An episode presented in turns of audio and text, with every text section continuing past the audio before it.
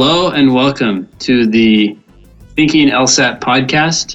Uh, this is episode 12, and this is Ben Olson in Washington, D.C. Today I have Namdi. Nzapu. Namdi Nzapu. Yeah. Nzapu, thank you. I, I, wasn't sure how to say your last name. And, uh, and here with me in um, in DC, and then Nathan Fox in San Francisco. How you doing, Nathan? I'm great. I'm great. Cool. So, um, Namdi, before we get started, do you mind taking a few minutes to tell our listeners a little bit about your situation, who you are, Okay. what you're doing? I think I can do that. Uh, my name is Namdi Nzapu, uh, rising senior at Columbia University, planning to go to law school, uh, and I'm taking Ben's strategy prep 100 hour course uh, in the hopes of getting a 180 or something like that. I don't know. We all have that hope, yeah, right? Yeah. exactly. Um, cool. So, how's it? It's going pretty well so far, right? It's going amazing. Uh, my first diagnostic, I got a 152, Mhm. uh, and on my second diagnostic, I got a 165. So I think I'm making a lot of progress with this course. Yeah, that's pretty exciting. I mean, that is pretty unusual too. So, Yep. you should put that out. Yeah. Hopefully, it keeps going. I, I hope the best for you. Yep. Nathan, do you have any questions for Namdi? I would love to know um, what the splits were on the 152 and the 165. The splits, you're going to have to elaborate on what So, how many did you get right on the logic games versus how many did you get right on the reading comprehension? Hmm. I want to say I did better on the uh, reading comprehension. I don't have the scores here with me, um, but logic games are an upward battle. Like I, I think I only got like eleven or so right in the one logic game section that we had. Uh, but in the other sections, I did pretty well, especially logical reasoning. Okay, so games is your is your still your your weakness, your, Probably. your weakest spot. Exactly. Okay, cool.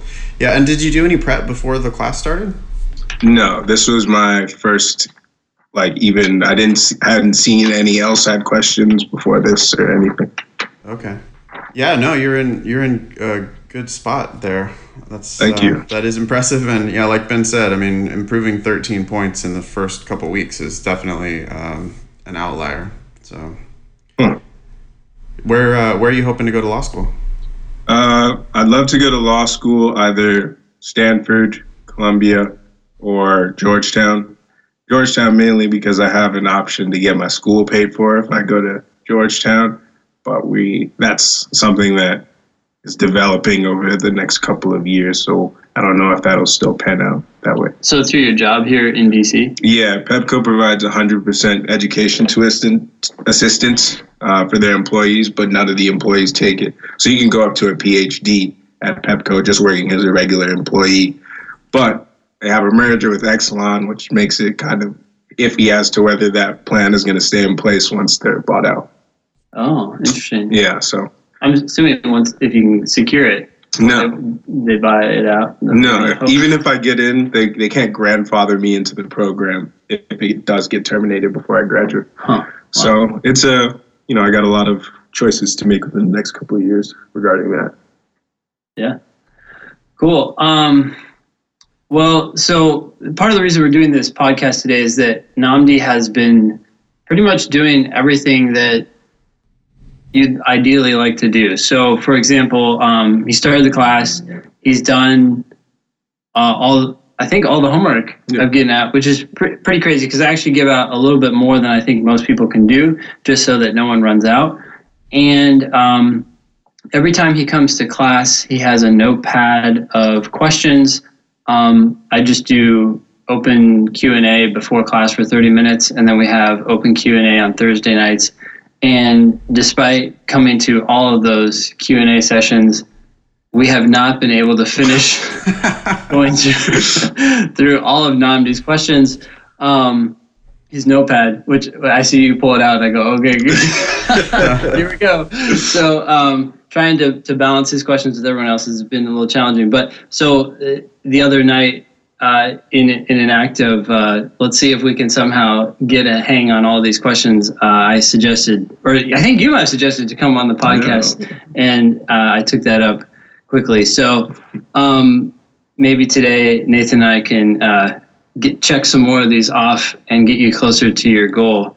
Um, as we were talking about earlier, we have to keep these a little bit general, just so they make sense to everyone who's listening, but also because um, you know the questions are copyrighted and so on. But what, yeah, what questions do you have, and Okay. Uh, see what we can do. So let's see if I can put this in the best language possible. Um, so with the logic games, especially the games that are typed in and out, as you call them, Mm-hmm. Um, selection games. Yep. when you have a, I know you addressed this a little bit earlier, but I was still confused. Um, if you create a rule that's an if-then statement, Mm-hmm.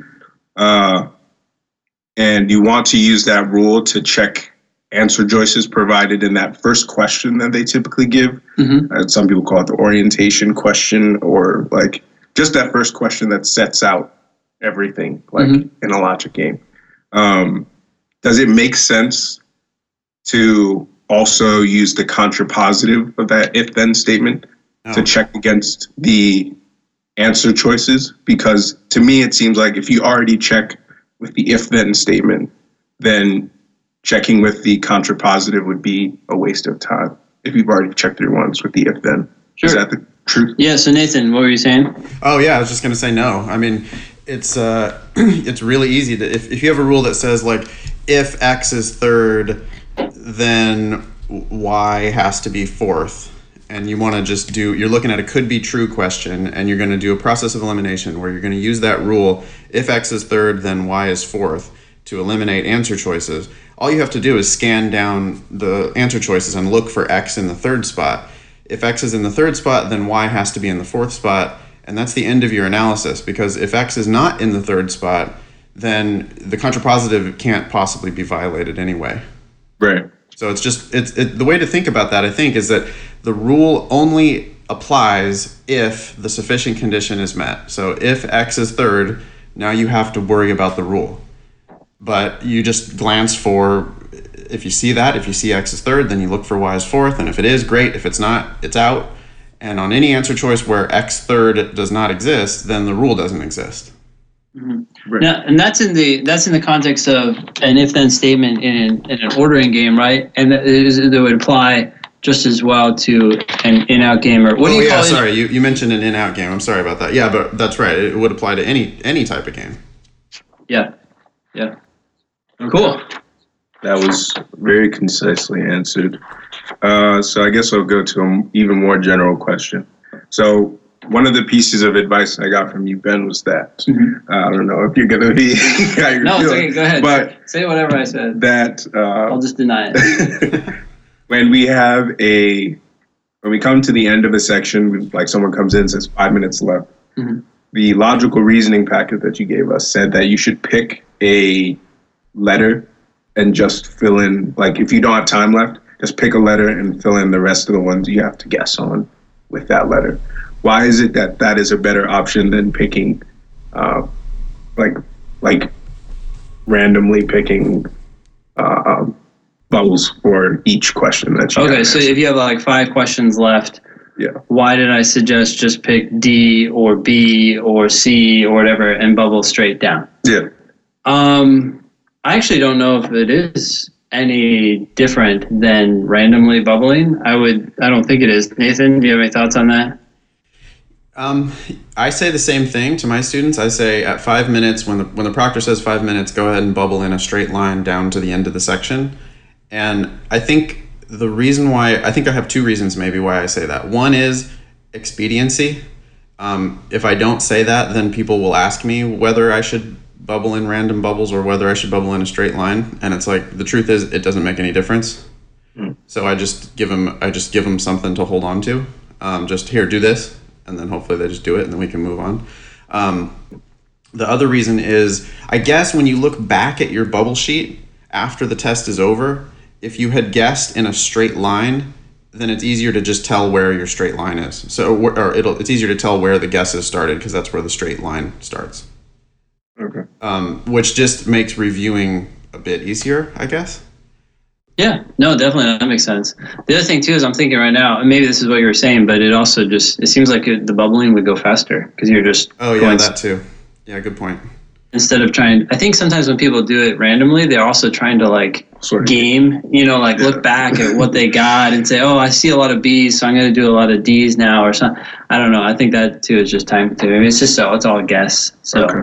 now i know like i think PowerScore or something some company uh, like 10 years ago did a study and found that near the end of the test usually D or E was the correct answer. But given the fact that that's now out there, I don't think that's going to be true anymore. So, but I don't. I mean, I don't think. It, I don't think. Yeah, that that analysis was stupid from the beginning because it was based on previous results, which don't have to carry forward into the future.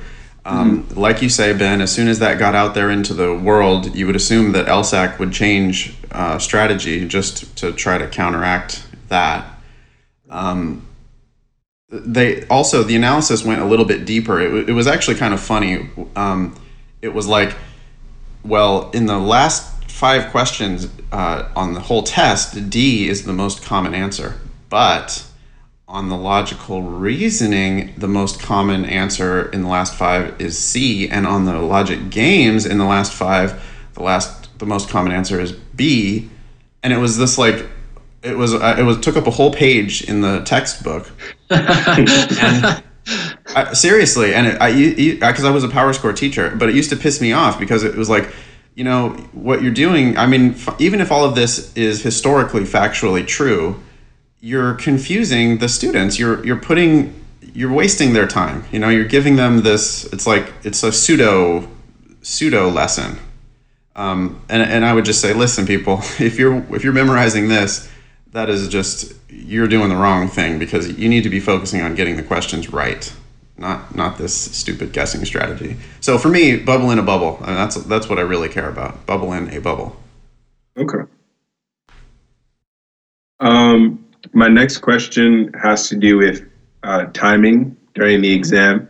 So I know that you're only allowed to have an analog watch.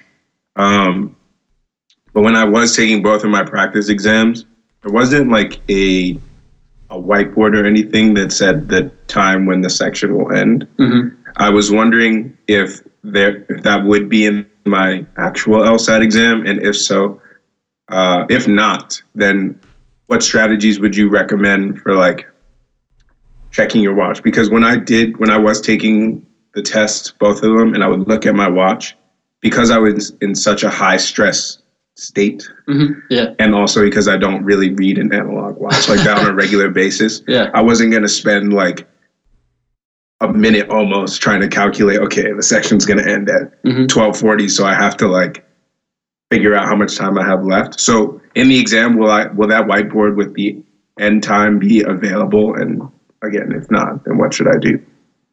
So no, it won't be. And um, Nathan, I know you have particular advice about the watch. What What are your thoughts here? Yeah, I mean, I feel like the this might not be possible for everybody, but I feel like the best possible uh, solution is to just not even bring a watch and just let the proctor take care of it. Um, I think that a lot of students waste a lot of time on the test by checking their watch, and it's I guess it's like a comfort blanket. You know, you, you might some people you might just have to have it, or else you're going to have a freak out meltdown or whatever. But you've got some time, Namdi, before your actual test, right? The test isn't until September, and you, you're going to do presumably a bunch of practice tests in between now and then.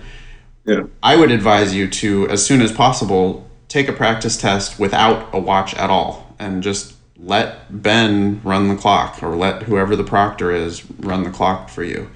And and really just wholly invest yourself in answering the questions. Right.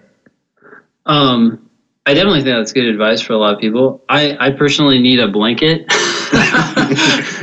a comfort blanket. Um, so just I for some reason being able to check in halfway through the test or after a game just to see am I ahead of schedule, am I behind schedule, so that I can adjust as I'm going through is helpful to me. And when I do, I, well, actually, what I do when I use my analog watch is I will write the time at the top of the section. But I suggest to people all the time to just actually set their watch to noon. So that you set it to noon, and then when the proctor says go, you just click it in, and it starts going. So then you're not having to do any calculation because it's always going to go from noon down to 35.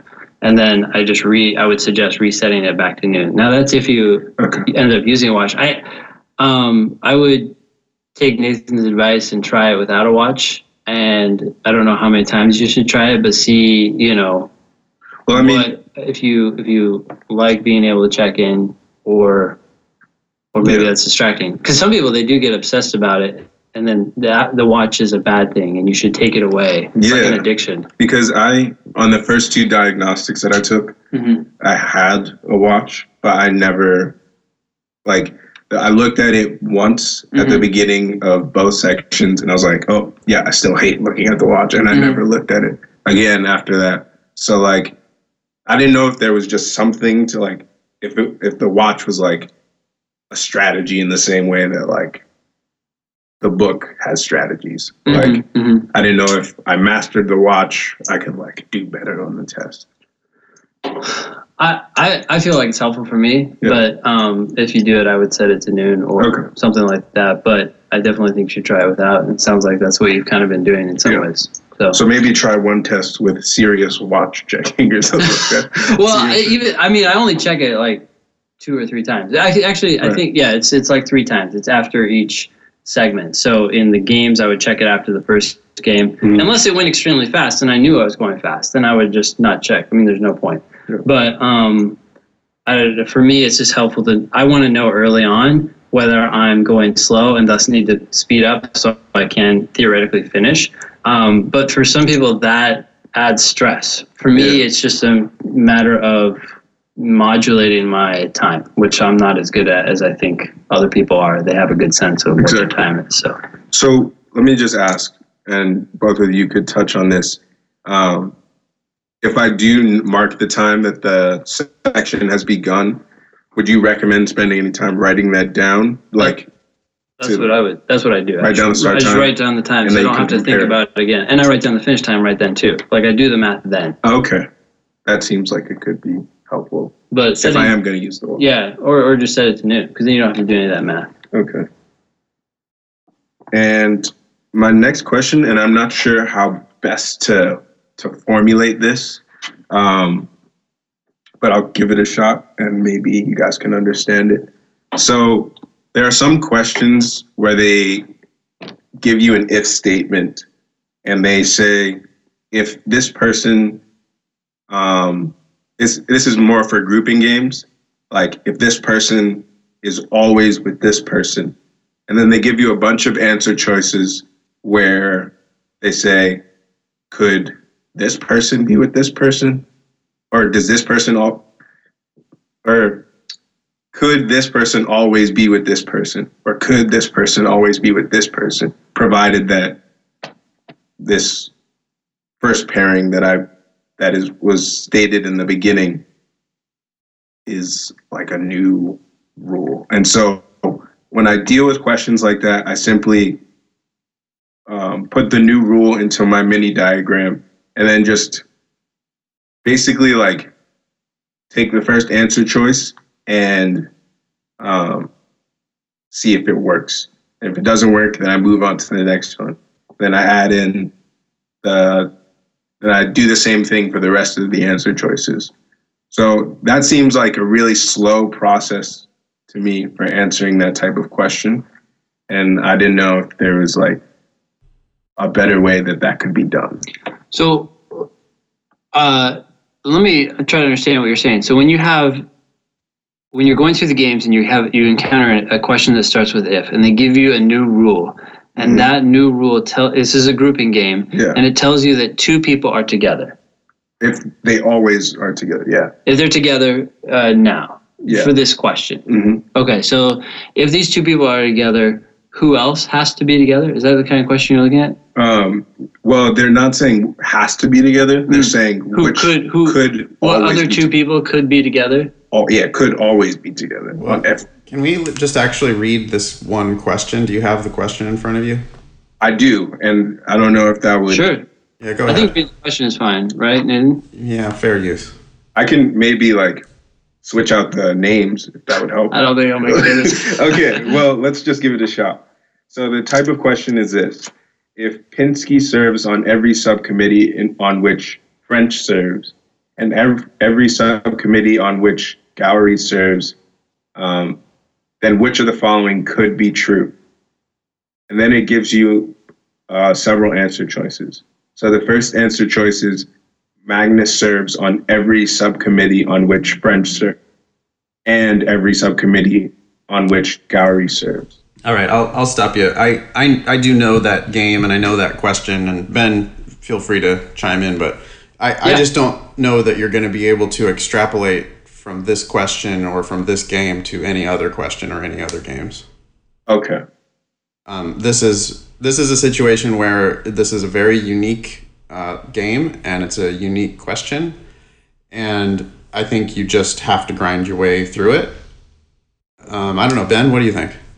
Yeah, no, I this is an unusual game. Um, the, the, only thought I would have is based on the initial clues that they give you, try to figure out what else must be true before you look at the answers. But that's true not just for this game, but for for any game. And I think in this particular one, uh, I can't remember, but if if P serves on every subcommittee on which F serves, then that means if you have F, then you have P, and then what are they saying? Every subcommittee which G serves. So if you have G, then you have P.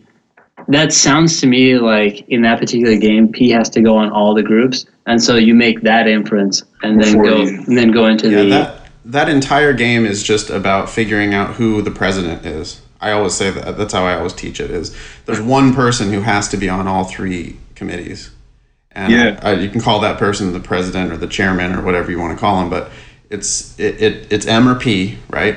Yeah. And it's every almost every question is figuring out who has to be on all three committees. So for that question, just like Ben said, if they say, uh, you know, Pinsky's on every committee that French serves on and whatever, I would look at that that new rule, that local rule, and I would. My first question is just okay. Does that force P to be the president or not? So I would probably try it both ways there. I would try to see what would happen if I made P not the president, see if it's even possible to make P be not the president. Um, gotcha. And I think what happens is that scenario dies. It's, it's not possible. And then you, so you have to make P be the president. And once you've figured out that P is the president, then you can answer the questions. You know, then, then that question's easy to answer. Yeah, that makes a lot of sense. Okay. yeah, unfortunately, I, I don't think you're going to be able to like learn much uh, for other games with that question because it's it's kind of like um, you're not likely to see that again. Right. Um, my next question, again, this is more general. Um, so I study a lot on the bus and the train, um, and I really have a choice between studying Spanish or the LSAT. Uh, you know, like either my Duolingo app or pulling out my books and studying on the train. And because the books are so cumbersome and like just writing, like trying to draw slots on the bus is like pretty much impossible. Um, I wanted to know like what things we should be looking to put on flashcards so that maybe I could do that, start doing that now because I'd, I'd much rather study the LSAT and my Spanish. My Spanish is pretty good. Yeah. So like, I just want to like have a stack of cards that mm-hmm. I can just be flipping through when I'm on the bus. So, what things should I have on those flashcards? Nathan, any thoughts here? Um, I don't use flashcards. I haven't in the past because I don't feel like the LSAT is that much of a test of knowledge. There's just not that much stuff that you need to memorize. Um, if I, you know, I could brainstorm with you, and I'm happy to do that about things to to potentially put on a flashcard. Um, I would maybe put logical reasoning question types. So, like on one side, I would have a question stem, and then on the other side, I would have the name of that type of question, and then some bullet points about strategies for that type of question. Okay. So, for example, on one side, it would say, which one of the following is an assumption on which the argument relies? and then flip over the card and it says necessary assumption at the top of the card and then it says look for an answer choice that has to be true in order for the argument to be true uh, look for an answer that if false causes the argument to fail. Um, Right. This this question type is tightly related to must be true questions. It prefers more softly stated answer choices, something like that. Sort of like you know, a a handful of bullet points of things to think about when you're dealing with that type of a question. Um, I don't know what else. But Ben, what do you think? Well, no, uh, I I agree actually. Um, I, I do also agree that uh, the the broader point that Nathan makes, I think, is that um, studying specific examples and stuff is ideal. But if you're looking for something like flashcards to do, they're actually if you log in to the the you know the help section Yeah. on the website. And I guess just for our listeners too, if you search for uh, strategy prep in Quizlet, you'll find exactly what Nathan's talking about. It's um, it has a que- has a actually what it does is it has a question or an actual LSAT question stem from logical reasoning on one side of the flash. Yeah, have you ever heard of Quizlet? Yeah, I use Quizlet all the Oh time. yeah, okay. So then you flip that over. So you predict what type of question it is, and then you flip it over, and it'll tell you what type it is, and then below that it will tell you um, strategies, a few strategies, exactly like what Nathan was saying That's awesome. for that type. Um, the other thing I might add to that list, and there's some, I think, I think these are in Quizlet as well. I'll have to check now that we're talking about it, but Search for strategy prep, Ben. yeah, in Quizlet, if, if it doesn't come up, um, I I can. There's a link to the class, and the class has like sets of flashcards. I'll have to. I'll have to figure that out, and I can send you the link, Nathan. Um, got, I'm looking at it right now. I've got a. It says the class has five sets. Yeah, logical reasoning question types. yep. Oh, can't do it. It's not giving me access. Oh, Set really? Protected. You might have to be a member of the class in order to get this. Oh, okay. Yeah. Well, I can. I can probably unlock that somehow. Cool. I'd like to check it out. Yeah. Yeah, yeah, sure. So um, another one of those sets includes like formal logic stuff. So a lot of times people forget that only if equals then, Right. or unless equals if not, or um, all equals if. Those sort of things. Um, you know, sometimes it helps just to just to know that, and so then you can apply it when you, in the moment. Okay. Awesome. Yeah, I totally agree with that. Like, if and only if makes the arrow go both ways. Um, Mm-hmm. Yeah, only if intro- introduces the necessary condition. Sum equals one or more. Yeah, yeah, yeah. That's right. Yeah. But the Some- the thing is that uh, this is going to be about two bus rides for you, and you're and you're going to be you're going to have it all locked down because there's just not that many things. You know, Yeah. it is not the kind of a test where you can memorize a a big uh, chunk of information. There's really what a dozen, a couple dozen things maybe to memorize. Yeah. The reason why I like I really love flashcards is really for the same reason that I, I joined the class. My success in a lot of things comes with a sense of confidence for myself in that that I have like the basic things like understood. So mm-hmm. I was hoping like like with this class to finish the class and then have all these study concepts in my brain so that when I'm by myself mm-hmm. taking practice practice exams, I'm confident that I'm like at least on the right direction, you know. Yeah, yeah. In the same way with these flashcards, like if I can get just get these things like locked in my brain, hmm there'll be no time spent on the exam like thinking about whether I'm doing the right thing. hmm So yeah. Yeah.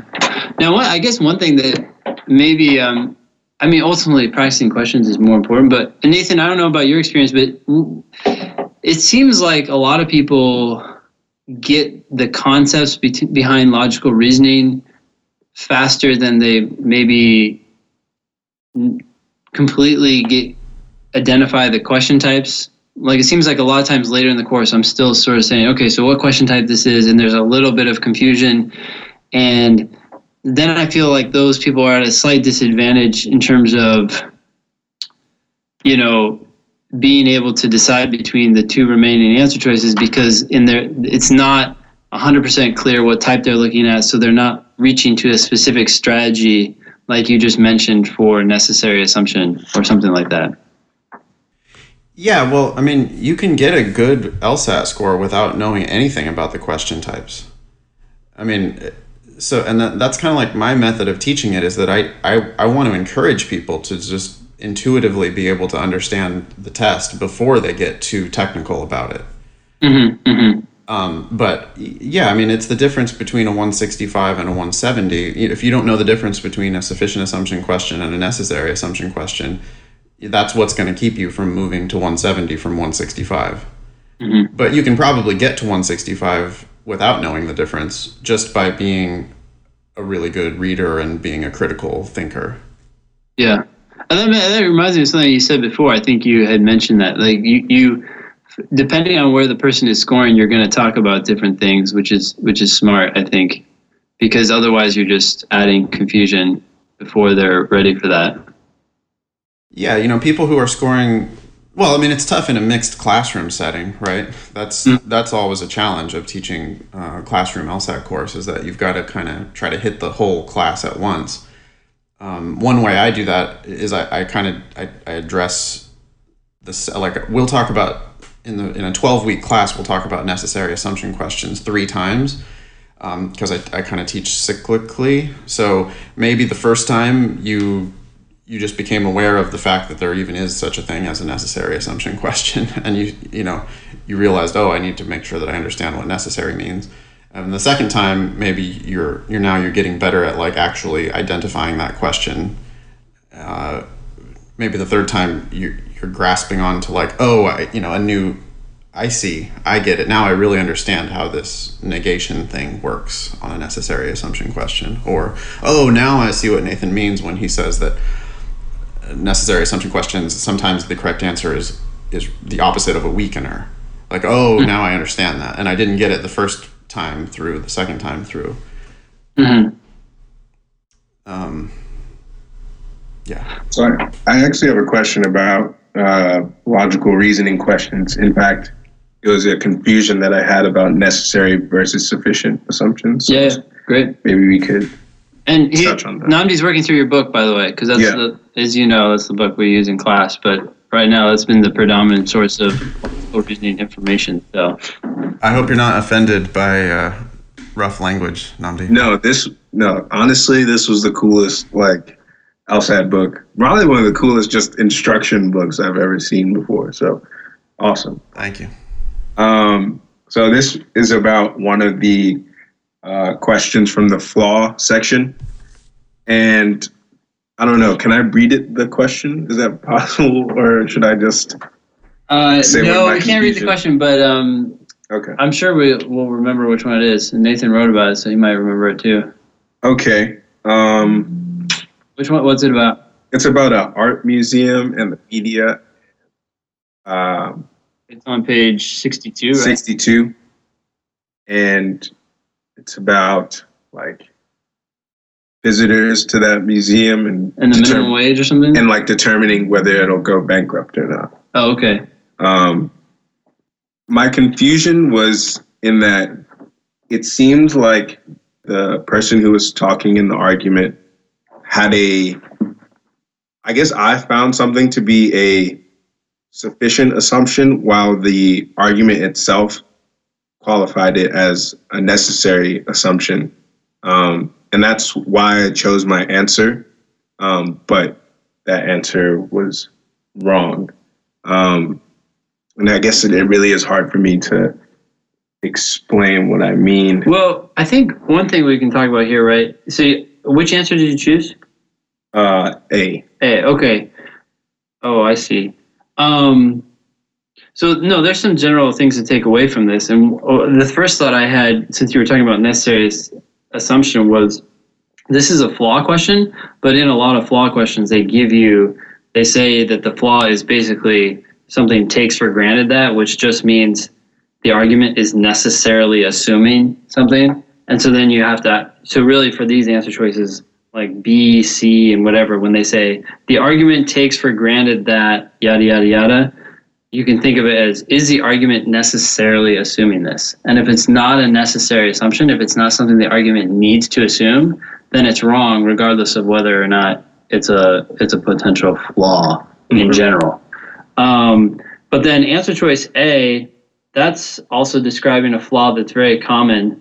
Nathan, do you want to talk about that or if you have any other thoughts? Yeah, I mean my explanation so the answer of choice uh, that Nnamdi chose says confuses a sufficient condition for a necessary condition.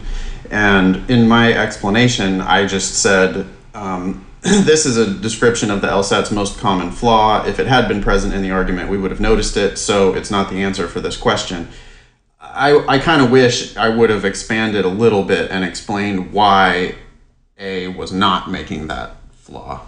Um, so yeah, this is uh, kind of my bad, and I'm glad you pointed it out, Nnamdi, because I, I feel like it could have been better explained. Um, Right. And I guess my my main point, like where I was confused, was that um, if the argument itself says that like if this thing happens, then um, like or if this thing does not happen, then this will happen. Can you you shouldn't even because my initial like thing was to contest that statement in itself because hmm. it seemed like they were saying that that was necessary when if you just like thought about it like i guess from a logical perspective there's no way that that could be the only scenario in which the cause happens so like it's hard using it without the Well, it's okay. So I think what you're saying is if the if then statement says something like, if you go to the store, then you will win the lottery. right You interpret that to say that the only way to win the lottery is to go to the store, or that's a necessary. no, it's more like he's saying he doesn't buy that as a premise. yeah Oh, it- okay. it's like if um Or that premise that we just talked about. If you go to the store, then you'll win the lottery. That's not necessarily true. And so you're saying you don't agree with that. Yeah. And then Okay. if it's basically like this, it seemed like by the answer not being A, it was forcing me to assume that The if then statement. the if then statement is the just factual. was period. true, Even yes. though it doesn't seem like a I mean, I guess it is a premise and premises can be accepted. must be um, accepted. must be accepted. Yeah. Because there's only so if there's two sentences in a in an argument and one sentence has uh well I don't know this like it's just it's weird to me Do you feel it, like the sentences are in conflict with each other? well it just it seems like the argument just created a necessary assumption for No, you're so I, I can tell you, Nnamdi, what you're missing. You're, the the rule says that if attendance is low, the museum's going to go bankrupt. Yeah. Therefore, the media coverage is necessary. Right, and it's that's where I think that's where I was confused. Well, Well, the, also, also in the fact that if the like, why is it necessary that the attendance had to be low? Because it's not. It get- says if the attendance was low, yeah, then the museum would have gone bankrupt. Now that's a premise of the argument, and you just you just can't argue with that. You just have to say, okay, that's a rule. right, Okay, but then the conclusion skips to the museum wouldn't have been open if it weren't for the coverage from the local media. right. So the missing piece there is well, is the local media the only way that the attendance could have been fixed? Oh, See, so what they did there is they, they did like just a little shell game with you, and they, they made you think that they had confused a sufficient condition for a necessary condition, but what they actually did is they threw in this extra variable. right. So, okay, I think that's. I think I see what you're saying. So the first statement about the attendance being low versus the bankruptcy, that's something that I just have to accept, even though that may not be true in reality. That's just something I have to accept on face value. Yeah, yeah. You so I mean, yeah, and that, I do think that's like a big issue for for not just for you, but for just about everybody. Is that when you critique these arguments, you know, my, my you have my encyclopedia, and my encyclopedia, I'm I'm just yelling at you over and over and over to to be critical and to argue, and that's great that you're doing that, but. When I say be critical and argue, I want you to be skeptical of the entire argument, but in the end, you have to say, okay, part of your argument is facts and part of your argument is logic. And I'm critical of the logic part, but I have to accept your facts as facts. Gotcha. So I think with more practice, you'll get you'll get better and better at it.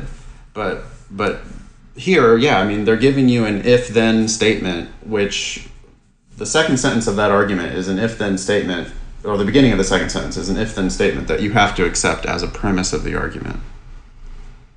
And then your job is to say, you know, even I might I'm skeptical of your premises, but granting you your premises, I still think your argument is bullshit. okay. And, and that's how you really win these these these questions. That's how you really win an argument. You know, as you say, Your Yeah. Honor, I'll, I'll I will agree. I stipulate to all of the facts in the opponent's case. All the facts that are presented in the opponent's case are true. But if you take their facts and the law that controls this case, I still win. Right. That, that's what we're going for here. Okay. That makes a lot of sense to me. Um, man, that's a lot clearer now. Okay, so my next question has to do with uh, taking practice tests after uh, the course. So I, I, while I am probably um, a minority in this regard, I'm sure there's other people that are doing it as well. So, like I told Ben, I plan on taking his course and then spending half a year to a year just doing like practice tests over and over again until I'm like comfortably scoring like or regularly scoring where I want to score um, back to back. Uh, but since we're doing so many practice questions from previous exams during the course, will will there be a point like, like how will I study practice tests in the future if I've pretty much done like questions from every practice test already. So one one thing really quick, Namdia, if you don't mind, I would the first question I would ask is whether or not you should take it in September, Yeah. and that may be something you want to do.